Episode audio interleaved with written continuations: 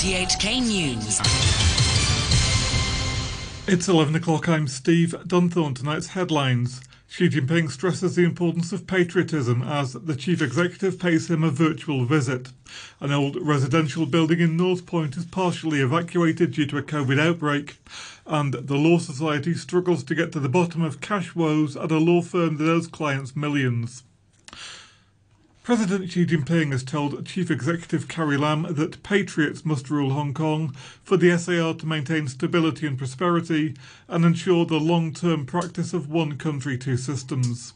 His comments came during a video conference as Mrs. Lam delivered her work report to state leaders virtually for the first time due to the coronavirus pandemic. Damon Pang reports. The Xinhua news agency quoted President Xi as saying that the concept of patriots ruling Hong Kong is a fundamental principle that affects national sovereignty and security.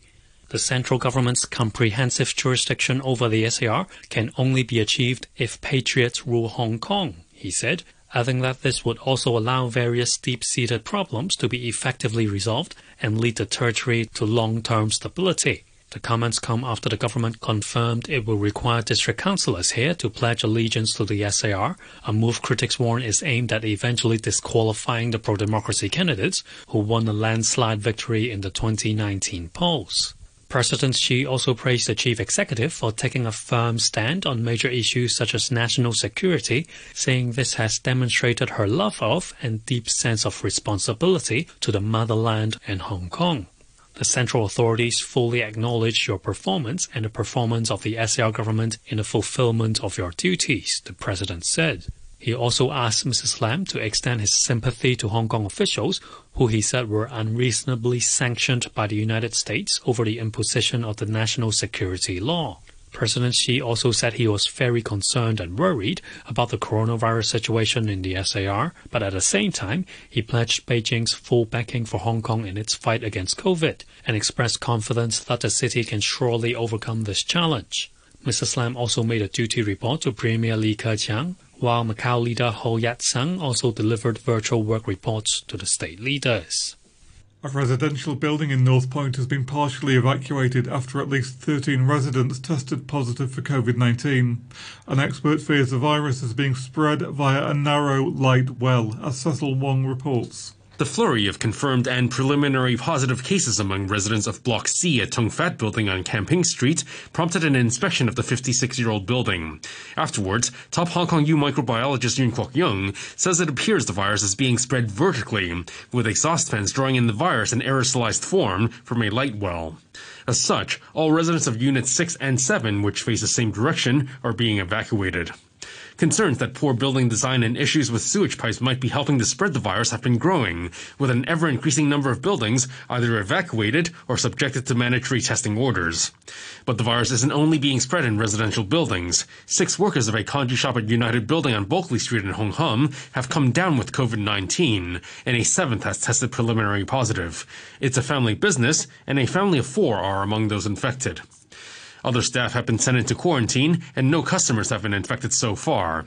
But Dr. Chuang Shuk Kwan of the Center for Health Protection says anyone who's been there recently should go take a test. If there are so many workers affected in the shop, there's bound to be some risk to the visitors of this shop. That's why we asked the general public who have visited the shop to get tested. Overall, 60 new coronavirus cases were reported for the day. 57 were deemed to be locally acquired, with the source of infection unknown in 21 cases. The Law Society said an agent it appointed to intervene in a law firm found to have misappropriated client funds is still trying to find out the total sum involved. Priscilla Ng reports. The Law Society used its statutory powers to shut down Wong Feng & Co. on December 24th. At a LegCo panel, several pro-establishment lawmakers questioned whether the clients could get back their money being held by the law firm. The Society's chairwoman, Melissa Pang, said the troubled firm's accounting records are messy and the intervening agent, together with five other assisting law firms the Society had appointed, are now working hard to handle the intervention work. She said the intervening agent will announce details about how clients could claim their money back as soon as possible, adding that the Society will do its best to help the affected clients. You're tuned to RTHK. The time is five minutes past 11. A man who admitted to carrying a flick knife and a lighter during an anti-government protest last year has been sent to jail for two months after the Department of Justice won a sentencing review. Damon Pang has more. 28-year-old Chen Kingxing was originally ordered to perform 100 hours of community service for possessing prohibited weapons and articles with intent to damage property. The Department of Justice said that was too lenient and lodged an appeal. Chan was also found to be in possession of a laser pointer and a spray paint when he was stopped at Hong Kong MTR station during a mass rally on January the 1st, 2020. In passing the new sentence, Eastern Magistrate Stanley Ho agreed with the DOJ that the lighter could be used to cause damage, especially in a congested city like Hong Kong. He noted that there had already been damage along the protest route when Chen was arrested. Mr. Ho also said with the DOJ appealing and seeking stiffer sentences in a number of protest-related cases, he was bound by the higher court's sentencing guidelines and had to hand down an immediate custodial sentence accordingly. Chan's lawyer argued, however, there was no evidence the defendant had caused any of the damage and that it's unfair what others did became part of the sentencing considerations. The magistrate said the starting point was six months in jail, and that was reduced because of the defendant's guilty plea and the fact that he had completed nearly two thirds of his community service order. A police narcotics officer who admitted sexually assaulting five underage girls, the youngest of whom was just 11, has been jailed for almost four years. Yu Chun Heng pleaded guilty to assaulting the girls in a park and in the staircases of buildings, with one assault taking place while he was out on bail. He also admitted possessing nude photographs of a 12-year-old girl. Passing sentence, District Court Judge Timothy Casewell said Yu's crimes had left some of the children with post-traumatic stress disorder. The chief executive has hailed yesterday's lockdown in Yau Ma Tei, which saw 330 residents tested over an 11-hour period and uncovered a single COVID-19 infection. Mrs. Lam said the operation, the first ambush-style lockdown, had put residents' minds at ease. Timmy Sung reports. Chief Executive Carrie Lam says the operation achieved the goals of one being confidential, two focusing on an area, and three compressing the lockdown time. Unlike a previous lockdown in Jordan last weekend, details of the operation didn't leak out beforehand and officials were able to wrap up testing of more than 300 of the area's residents within an 11 hour time frame.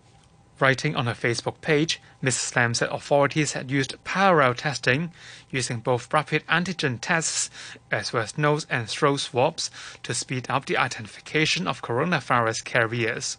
She thanked residents for their cooperation and gave a thumbs up to Home Affairs Department staff, district officers, and the police.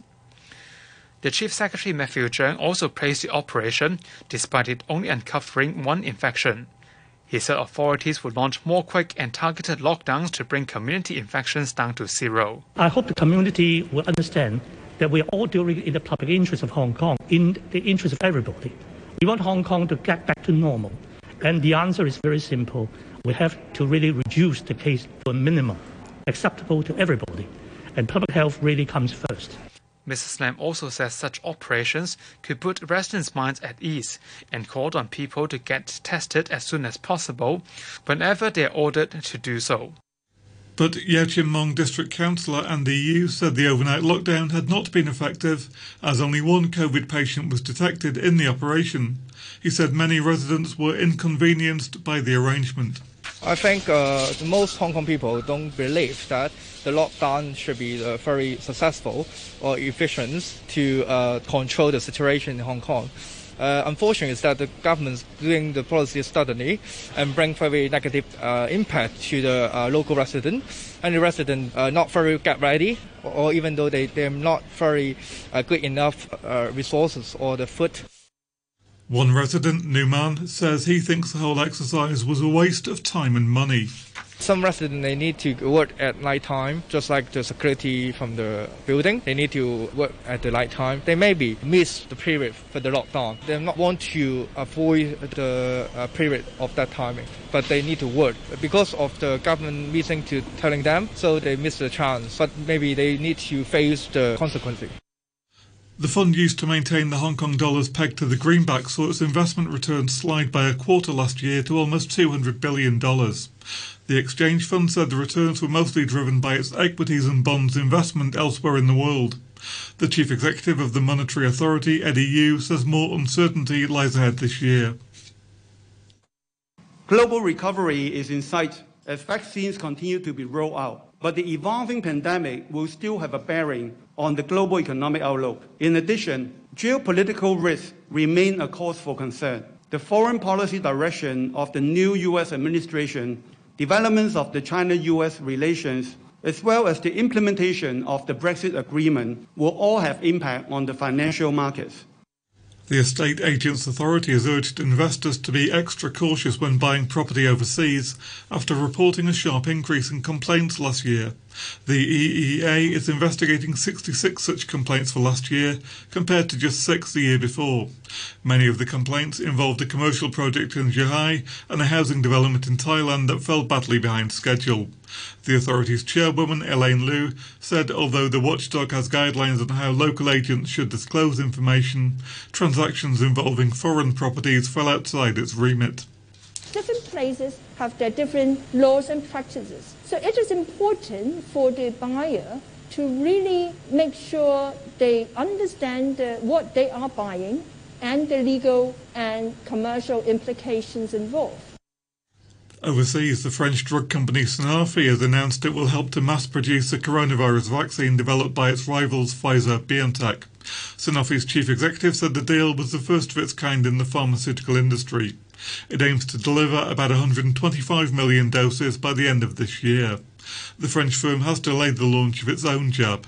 The BBC's Hugh Schofield has more details to be clear, it seems that what it's going to do is not actually produce the, the vaccine with all that that entails in terms of trans- transfer of technology and so on, but will be involved in bottling it, putting it into the little vials, which uh, are then used to distribute the vaccination around uh, the population. Um, but it is it does mean that there will be extra capacity coming online at the end of the well the second half of this year from July August the Boeing 737 MAX aircraft has been approved to return to service by EU regulators.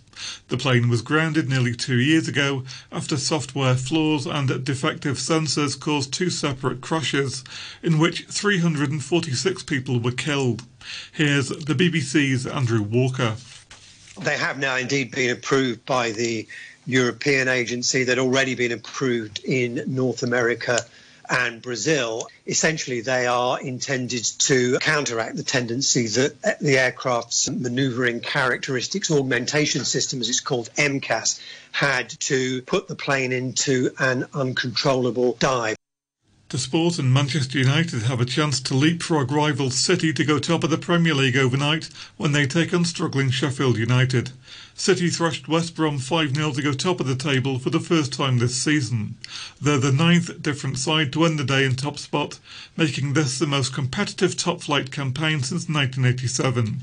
More from the BBC's Conor McNamara. It's uh, been one way traffic tonight. Manchester City have won by five goals to nil. They go to the top of the Premier League this evening. Gundogan scored after just six minutes. There was a controversial second, João Cancelo's goal after the assistant raised the flag incorrectly. The referee, though, allowed play to continue. West Brom complained about it, but Gundogan had made it 3 0 soon after. It was 4 0 by half time. Mahrez with his goal, and then Raheem Sterling was to add another in the second half. West Brom remain in the relegation zone, but Manchester City are top 5 0 to Pep Guardiola's side. The Vendée Globe Round the World Yacht Race, one of the toughest sporting challenges, is approaching a dramatic conclusion. Three boats, each with a single crew member, are within a few hours of the finish line at Les Sables d'Olonne in France. The Frenchman Charlie Dalin is in the lead, but some of his closest rivals could snatch victory. One of those expected to finish today is the German yachtsman Boris Herrmann. It's the most exciting moment I have ever, I can ever imagine. It's more exciting than I would wish or need. I, I, am I'm, I'm not sure if I've ever been so excited. like a child on Christmas. A reminder of our top stories tonight. Xi Jinping stresses the importance of patriotism as the chief executive pays him a virtual visit. An old residential building in North Point is partially evacuated due to a COVID outbreak. and the Law Society struggles to get to the bottom of cash woes at a law firm that owes clients millions. The news from RTHK.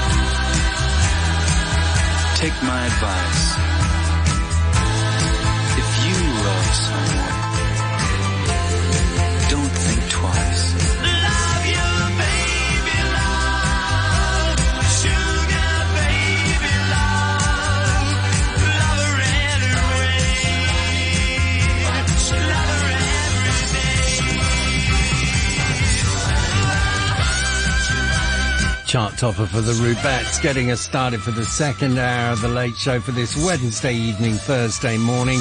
I'm Simon Wilson, sitting in for Uncle Ray, playing the music of the 60s, 70s and 80s from now until 11.30, then assorted ballads and easy listening through till 1. This now's Racey, Some Girls.